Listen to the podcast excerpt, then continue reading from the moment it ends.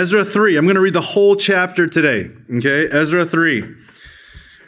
The word of God reads When the seventh month came, and the Israelites had settled in their towns, the people assembled together as one in Jerusalem. Then Joshua, son of Jos- Jozadak, and his fellow priests, and Zerubbabel, son of Shealtiel, and his associates began to build the altar of God of Israel to sacrifice burnt offerings on it, in accordance with what is written in the law of Moses, the man of God. Despite their fear of the peoples around them, they built the altar on its foundation and sacrificed burnt offerings on it to the Lord, both the morning and evening sacrifices. Then, in accordance with what is written, they celebrated the feast, festival of tabernacles with the required number of burnt offerings prescribed for each day. After that, they presented the regular burnt offerings, the new moon sacrifices, and the sacrifices for all the appointed sacred festivals of the Lord, as well as those brought as freewill offerings to the Lord. On the first day of the seventh month, they began to offer burnt offerings to the Lord, though the foundation of the Lord's temple had not yet been laid. Verse 7. Then they gave money to the masons and carpenters, and gave food and drink and olive oil to the people of Sidon and Tyre, so that they would bring cedar logs by sea from Lebanon to Joppa, as authorized by Cyrus, king of Persia. In the second month of the second year after their arrival at the house of God in Jerusalem, Zerubbabel, son of Shealtiel, Joshua son of Jozadak and the rest of the people, the priests and the Levites, and all who had returned from captivity to Jerusalem began the work. They appointed Levites 20 years old and older to supervise the building of the house of the Lord. Joshua and his sons and brothers, and Kadmiel and his sons, descendants of Hodaviah, and the sons of Henadad and their sons and brothers, all Levites, joined together in supervising those working on the house of God. When the builders laid the foundation of the temple of the Lord, the priests in their vestments with, and with trumpets, and the Levites, the sons of Asaph, with cymbals, took their places to praise the Lord as prescribed by David, king of Israel. With praise and thanksgiving, they sang to the Lord. He is good. His love toward Israel endures forever. And all the people gave a great shout of praise to the Lord because the foundation of the house of the Lord was laid. But many of the older priests and Levites and family heads who had seen the formal temple wept aloud when they saw the foundation of this temple being laid, while many others shouted for joy. No one could distinguish the sound of the shouts of joy from the sounds of weeping, because the people made so much noise, and the sound was heard far away. Let's pray. Father, we thank you so much for this story that you give us in Ezra chapter 3. And we pray that through it, that you just share your heart with us, that you equip us with all that we need to walk faithfully and intimately with you. We thank you, God, so much. In Jesus' name we pray. Amen. Um, you know, when I was in high school, um, I was not the best of students. I, um, I did very poorly, if I'm very frank with you, in high school. And the reason why is because I was um, I was like the worst procrastinator in the world, or maybe I was the best procrastinator in the world. Maybe that's the best way to say it. I, I never, I rarely studied for exams.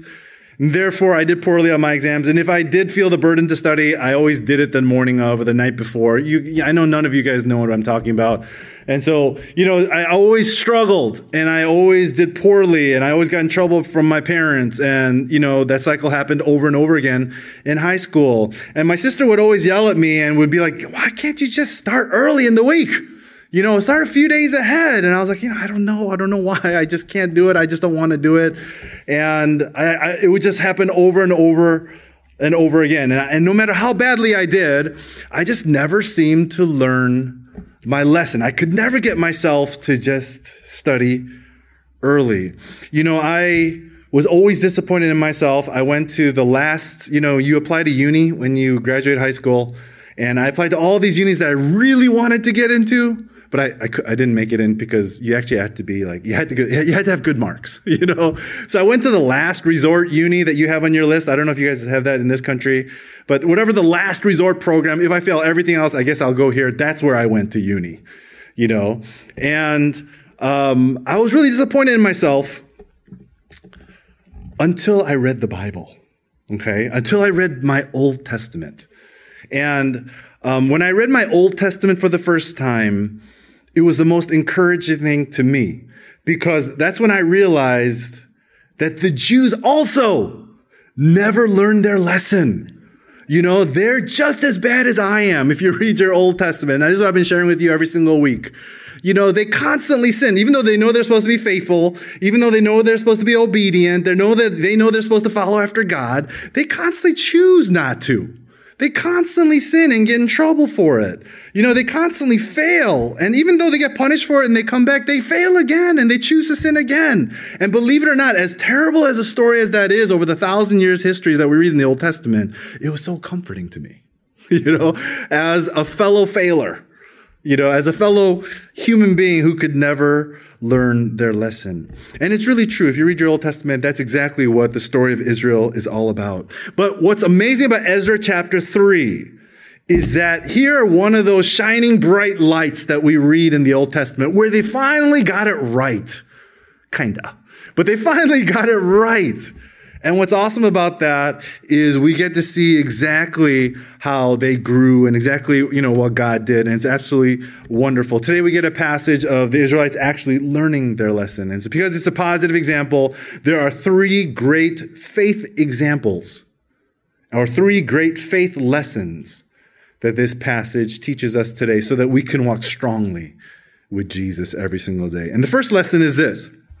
When you fear in life, worship.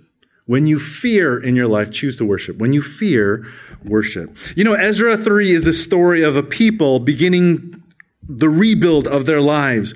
And, and what's really interesting is that, you know, we, chapter 3 is about them laying the foundation of the temple. But before they ever choose to lay the foundation of the temple, what they actually do is they choose to lay the foundation of the altar first. What happens at an altar? Worship right? In the classic traditional sense, worship happens, sacrifices happen at the altar. And they chose to rebuild the altar first, which is very interesting. And that story and the reasons why is in verses three and four. It says, despite their fear of the peoples around them, they built the altar on its foundation and sacrificed burnt offerings on it to the Lord, both the morning and evening sacrifices. Then, in accordance with what is written, they celebrated the festival of tabernacles with the required number of burnt offerings prescribed for each day. And the, and the description goes on to verse 7 of how they you know, burnt all these offerings to the Lord at that altar that they built. But here's the question why? Why did they choose to build the altar first before even laying the foundation of the whole temple? Right? It's a really interesting question. And there's two answers to that. And the first is very obvious. It's what we've been talking about for the past few weeks. They prioritized worship. They wanted their whole community to be centralized upon the worship of God. So they said, you want to know something? That's the first thing we got to build. We got to build the altar. So that's one, that's the first and main reason. But here's a second reason, which is something that you may or may not have caught when we read these two verses. The second reason why they decided to build the altar first is because they were afraid. Is that interesting? They were afraid. Verse 3 says that they were afraid of the peoples of the land. And that makes sense. And let me explain to you why it makes sense. Verse 1 says they began rebuilding the altar in the seventh month which is five months after they returned from Babylonia. So they've been in Jerusalem and around there for five months. And what you have to realize is every Jew, it says in the previous chapters, went back to their hometown. Some of those hometowns are a few days' journey outside of Jerusalem. They didn't all live in the city of Jerusalem. Some of them actually lived a few days' journey around Jerusalem, outside of Jerusalem. So they've been in these hometowns for five months. And in those five months, what were they doing? They were probably rebuilding their homes. Maybe they opened up a business. Maybe they started farming. They get, you know, they started creating income for themselves and they started to build their lives back. Five months. They've been doing that.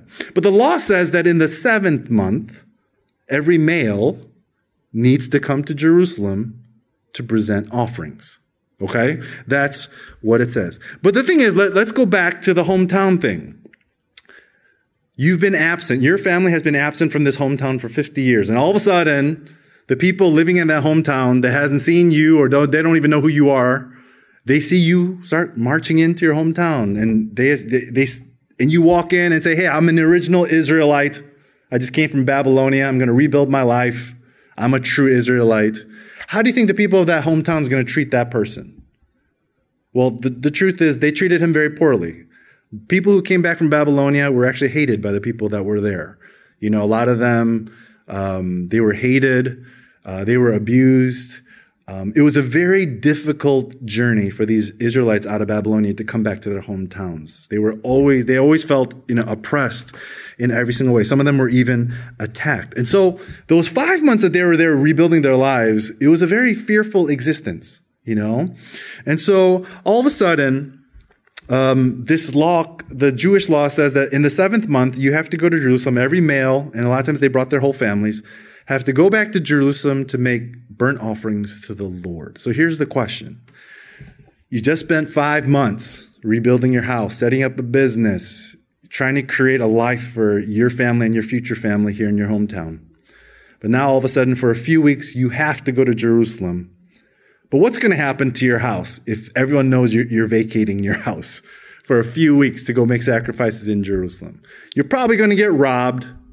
You know, everything, when you come back, everything's going to be gone. Whatever business you set up is probably going to go down. That's the reality of the decision that most of these families had to make. Am I going to go to Jerusalem and make these offerings, or should I stay here and protect this life that we just spent the past five months building? What did the men of Israel choose to do? They went to Jerusalem. They risked everything to go to Jerusalem. Why? And the two answers are the same answers. Number one, because they wanted worship to truly be the center of their community. They wanted worship to be central. They knew the mistakes they made in the past. They weren't going to make it again. And they wanted worship to truly characterize their whole life in their community. But number two, the reason why they chose to go to Jerusalem is because they were afraid. Interesting, isn't it? You know, now you, when we usually read of people being afraid in scripture, that's when they usually make the wrong choices in life. Those are the times that in life, when you're really afraid, you take matters into your own hands. You start trusting in your own abilities, or maybe you start sinning in some way or another. But here in this passage, it's absolutely incredible. Because they were afraid, they chose to leave all they had and prioritize worship in their lives. Isn't that interesting? It almost goes against logic. It almost goes against our hearts. But why did they do that? It's because they learned a great lesson. And that's this. The greatest weapon against fear is worship.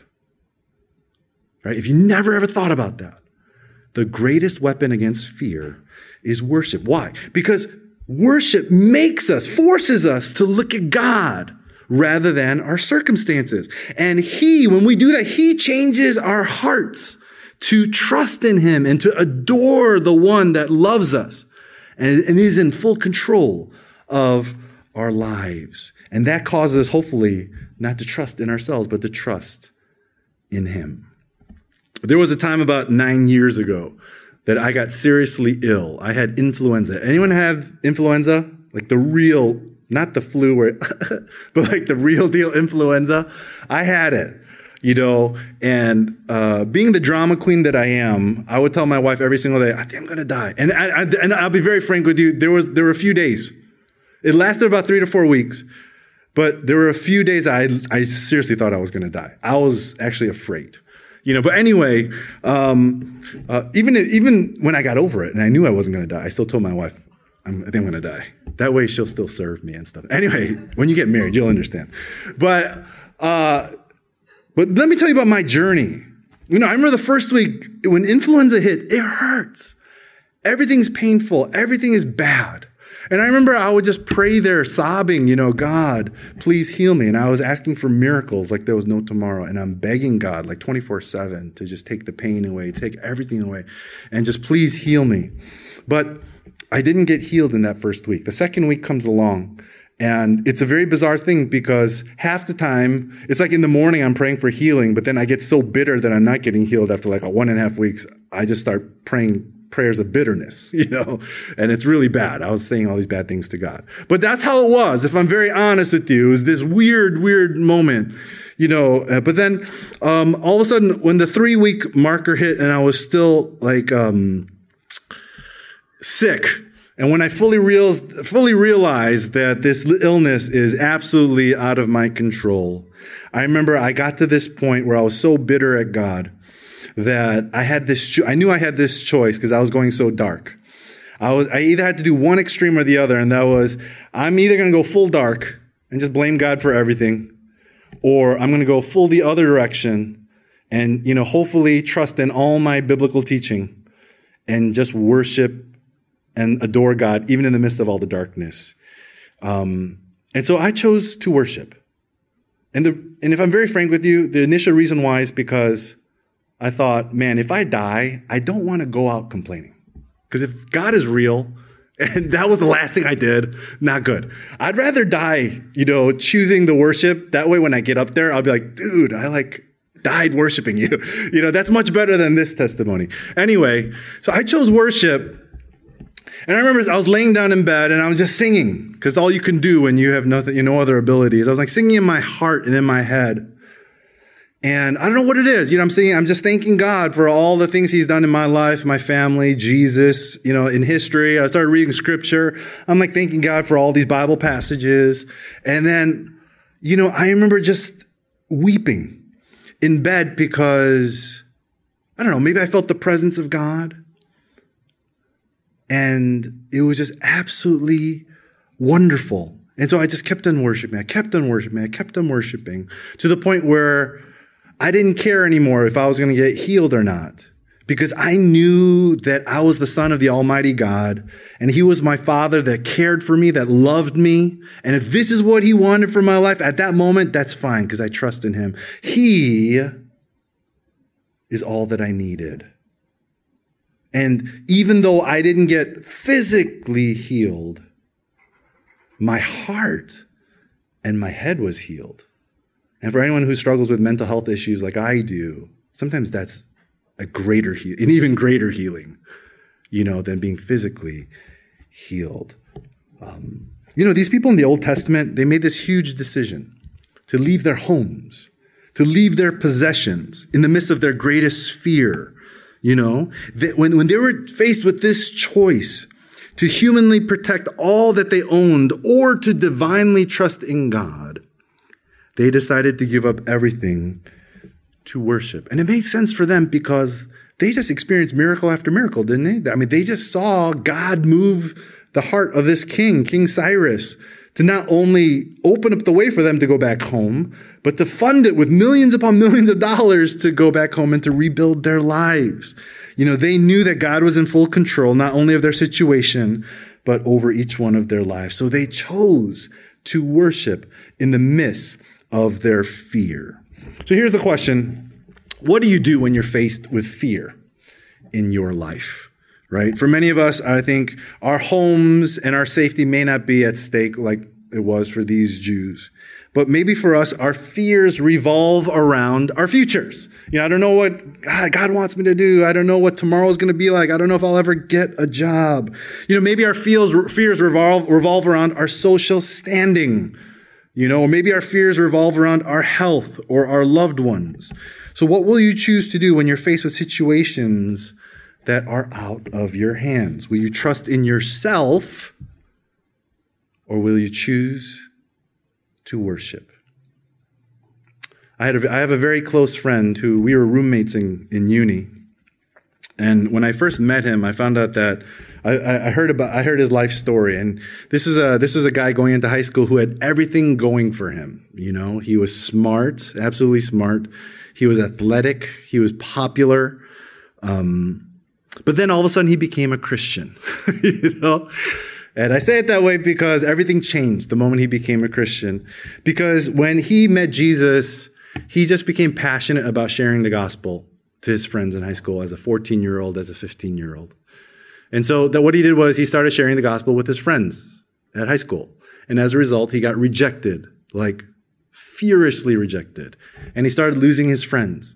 And so can you imagine as a 15 year old, as a 16 year old, you're sharing the gospel because you're so excited about Jesus, but now the friends that you grew up with, you're losing as a result of being a Christian. And so he was faced with this major decision. What am I going to do? I'm losing the friends that I grew up with that I knew for a while. They're literally rejecting me I'm getting this reputation at school that I'm this Bible bashing guy. But I love Jesus, but I want all, and I want all my friends to come to know Jesus.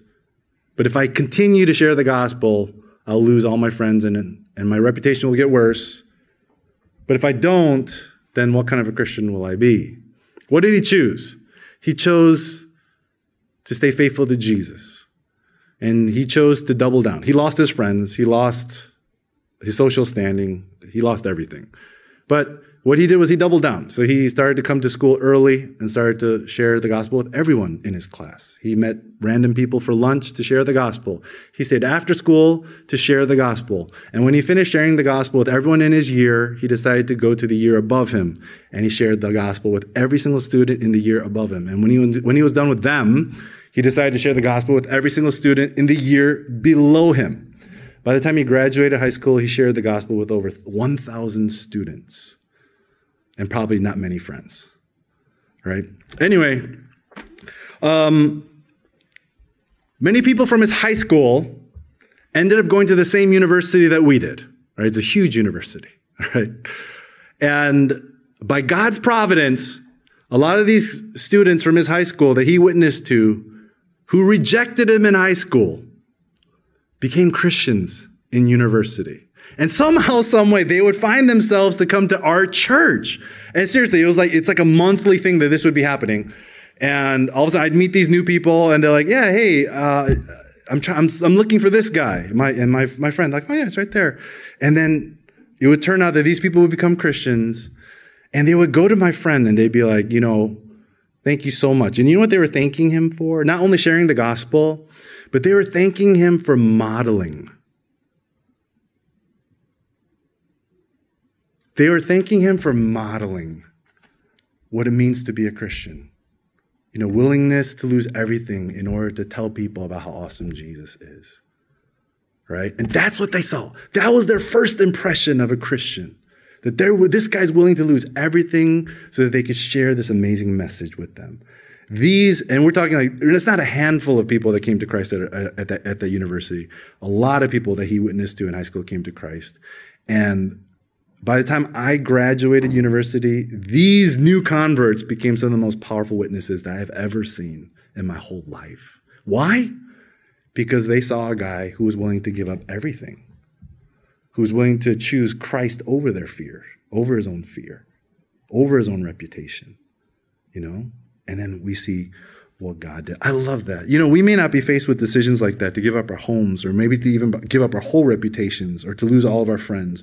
But we are always faced with fears that tempt us to trust in ourselves, that tempt us to make protecting ourselves our greatest priority.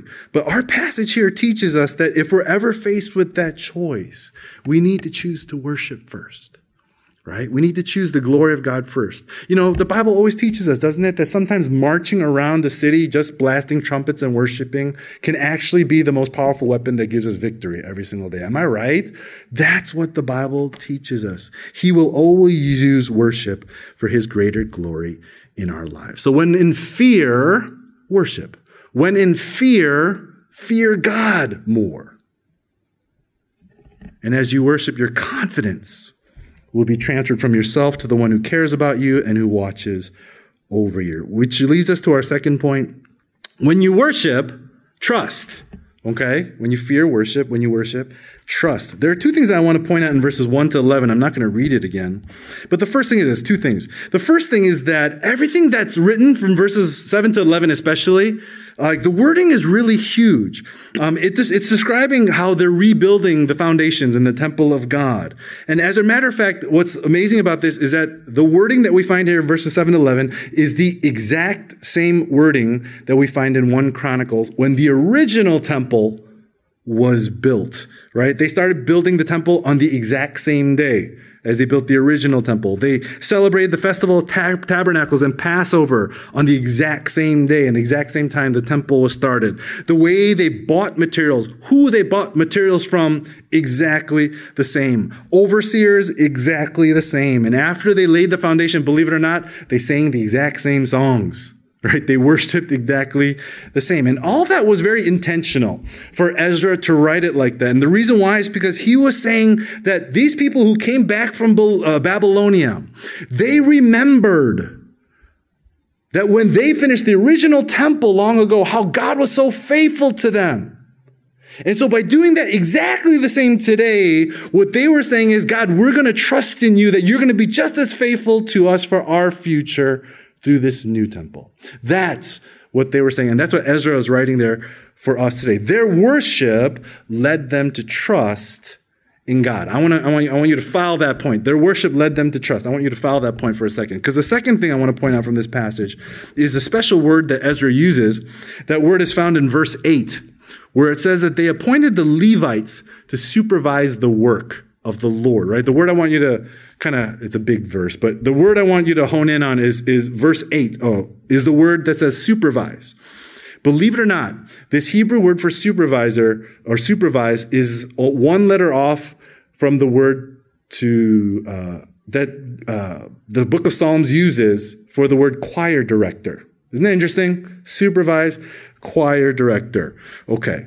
Uh, the choir director was understood as the person in charge of praise and worship. It makes perfect sense. But here, what we realize is that a supervisor is, and the word we see here in verse 8 is that this particular people, these people were in charge of the community. They were leaders in charge of worship for their community. So, what is that? If we combine all these together, this is what we get. We realize that the concept of leadership to these people, to the Israelites, you know, leadership like pastors, elders, Sunday school teachers, CG co leaders, doesn't matter, any type of leadership, ministry leaders, are really people in charge of leading others into worship. That was their main charge. If you're a leader in any single way, your role was to lead other people into the worship of God. Isn't that interesting? Eh, Sunday school teachers out here, have you ever seen your role as that? Oh, Eddie, I'm, I'm just here. I'm, I'm supposed to just get the crafts ready. No, you're not. According to the Bible, your role is to lead people into worship. And that's how you need to approach it. That's how you need to see it. Isn't that interesting? That's what leadership is in the Bible. But that makes sense, doesn't it? Because what have we been talking about for the past few weeks? We are all called to be what? Priests. And what are, what's a priestly role? Simple. To help people worship God. That's what priests do. So it's not just the calling that we do in church, but all of us as Christians, our calling is to help other people and to lead other people into the worship of God. And so that's our role here in life, isn't it? To lead other people into worship. So through our jobs, through our studies, through our families, or whatever it is, our role is to lead people and the people, the arenas that God has introduced us into, to lead them into the worship of God so that as they look at God and as we look at God and worship God, that our trust will be in Him right? And so combining those two things together. And that's, if you've never thought about it, that's the ultimate reason why church exists, right? It's the worship of God. But the reason why we have this thing called the organization of the church is very simple. It's not only to help you look at God so that you could live a life of worship, but it's also to equip you so that in your lives,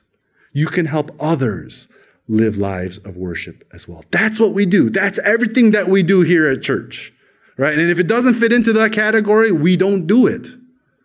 And that's why we have church. So, uh, and the reason why that's so important is to go back to the first point worship leads to trust. And let me explain this just for a second. You know, as a pastor, I, I, love it when I hear stories like this. People come up to me all the time and they say, Oh, Eddie, as a result of what we did at camp, or as a result of what we did at church, as a result of this past CG, I decided that I'm no longer going to live, listen to secular music in the car because I want my drives and my commute to now be a worship, right? I'm just going to replace one thing. I'm going to make this one little area of my life a worship. And that's the simple thing that they decided to do. And, but then all of a sudden they'll say, but oh my God, I decided to listen to Christian music in my commute. But then all of a sudden I found myself crying on the train as if the presence of God, like for some reason, hits me on the train. what's worse is sometimes I'm driving and I got to pull over because I'm getting emotional because I feel the presence of God. I just felt loved. And so I had to do something and just enjoy that moment. And that's, it's so wonderful, isn't it? That I love it when people get awakened to God on a train Hopefully you're not driving, but you know, I, I love that. Another other uh, other people told me things like this. Eddie, I decided to start praying intentionally as a result of learning what I did in CG, as a result of learning what I did at camp or, or church or whatever it might be. I decided to start praying for people at work, my workmates. And I don't know what it was, but this morning I walked into the office and I actually genuinely cared. Like genuine affections were felt towards people I had gone to, to work with for the past year. I actually have compassion now, you know? And I said, okay. And then now I, I, I asked that person to lunch. I never ask people to lunch. And all of a sudden it causes them to invest. So my question to you is, do you think those types of experiences are a fluke? When people choose one area of their life and decide to make it a worship to God instead of just humdrum saying exact, exact, exact, and then God starts moving in, the, in their hearts and awakening them to things. Do you think that's just a fluke? It's not, is it? Right? Because whenever we actively, conscientiously choose to worship God in our everyday lives, what happens? It awakens us to what God is already doing in someone else's life. What is God is what God is already doing in the people and in the environments around you. We're just blind to them because we're not connecting with God during those times. And the more we do this, the more we realize that we can trust how he is already at work in others, how he is already working the environments that surround us, whether it's our work, whether it's our classrooms, whatever it might be. And you know what's going to happen when we continue to make those environments an environment of worship in our personal lives? All of a sudden, we're going to start to invest. We're going to start to invest in the eternal things that God is doing already in the environments around us. You know what that's going to do? It causes you to trust in Him. It causes you to invest in Him. And it causes you to be a part of His plan, which is what we were created to do. That's how important it is to make your life a worship to the Lord. And so, as we worship Him through the daily grind of taking care of our little children or studying or meeting those deadlines, when we create, when we dedicate those moments and we try to make those moments a worship to the Lord, those experiences that we have with God lead us a deeper faith and a deeper trust and into a deeper investment into what he's already doing. And that is what you were created for. You know, the moment the Israelites chose to worship over their fears, they were choosing to trust in God who was already at work. And as a result, they learned to trust him for their futures. Let's learn to do that as well and walk intimately with Christ. When you worship, trust. Lastly, when we trust, obey. When you trust, obey. This, this chapter is a very bizarre chapter. Everything is so awesome, and then all of a sudden we get to the end of the chapter and it ends so bizarrely. The, the foundation of the temple gets laid. And there are people that are just shouting with joy and worshiping God like there's no tomorrow. It's beautiful. But then there's another crowd that we read about, and they're just weeping, right? And not weeping good, weeping bad, weeping sad, like sad weeping, uncontrollable. And so you're like, well, dude, I don't understand why you're crying when they just rebuilt the altar. You know, shouldn't you be thankful? But why are they weeping? And here's the answer why they're weeping. And it gives us a little insight at the end of the passage. The reason why they're weeping is because these were people, old people, who were there when the original temple was dedicated. And when that original temple was dedicated, it was a massive, massive experience. The presence of cloud, the presence of God was there. This cloud from the skies came down and filled the temple. That was huge, right? The Ark of the Covenant was there. It was absolutely amazing. There were over 600,000 Israelites worshiping. That's massive. I've never been to a concert with over 600,000 people. That was massive. But when they looked at this dedication, no cloud, no Ark of the Covenant, there weren't 600,000 people. There were only 50 thousand people. The numbers were absolutely decimated. So the question is, why are they weeping? Are they weeping because they miss what happened in the past? The answer is no. The reason why they're weeping is because the reason why it became like this was so painfully obvious to them.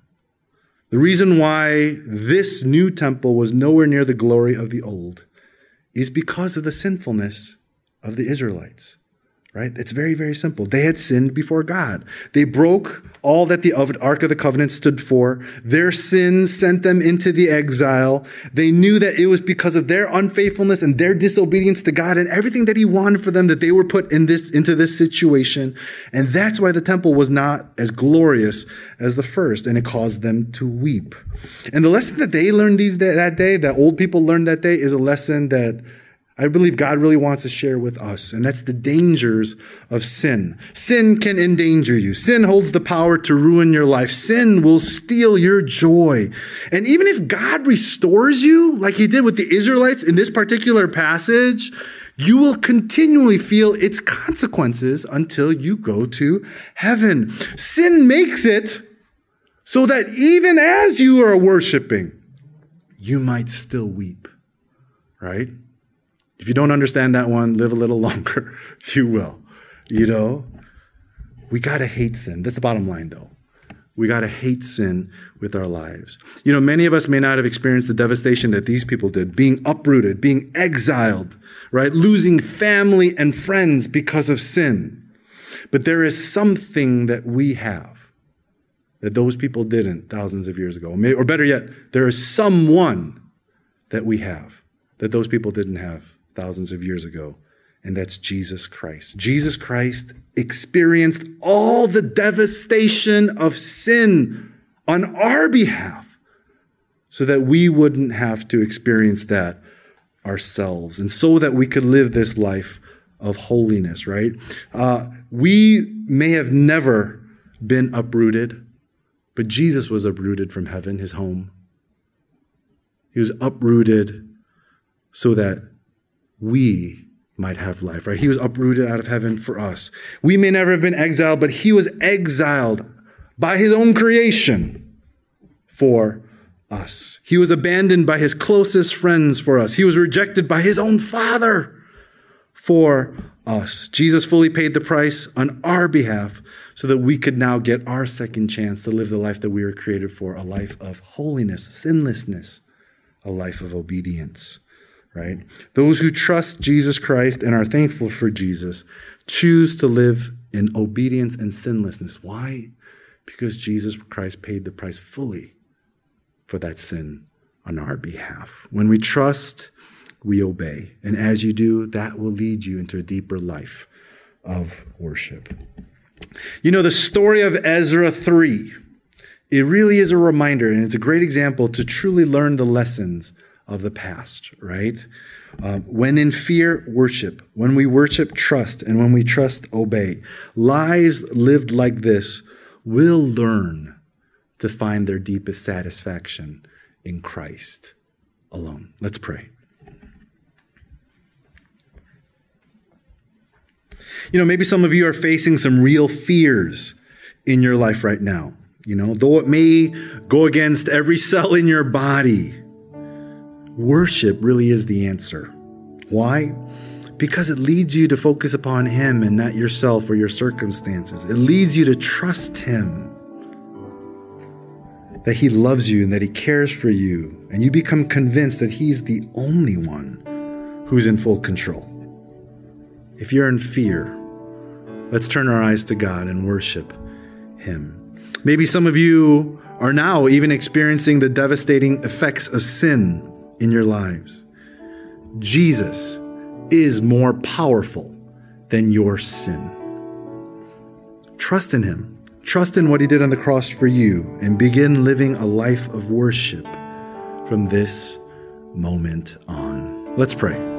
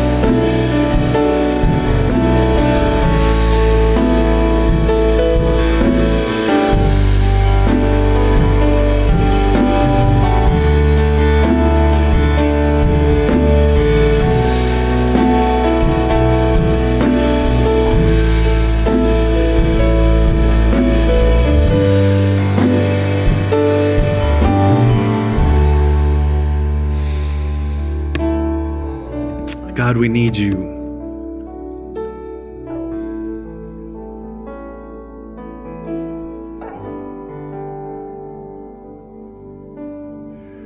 God, we need you to turn our hearts, to move in our hearts so that we would stop looking at ourselves.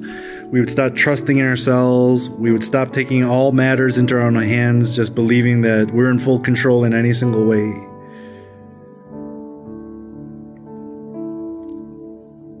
God, convince us that a life lived in worship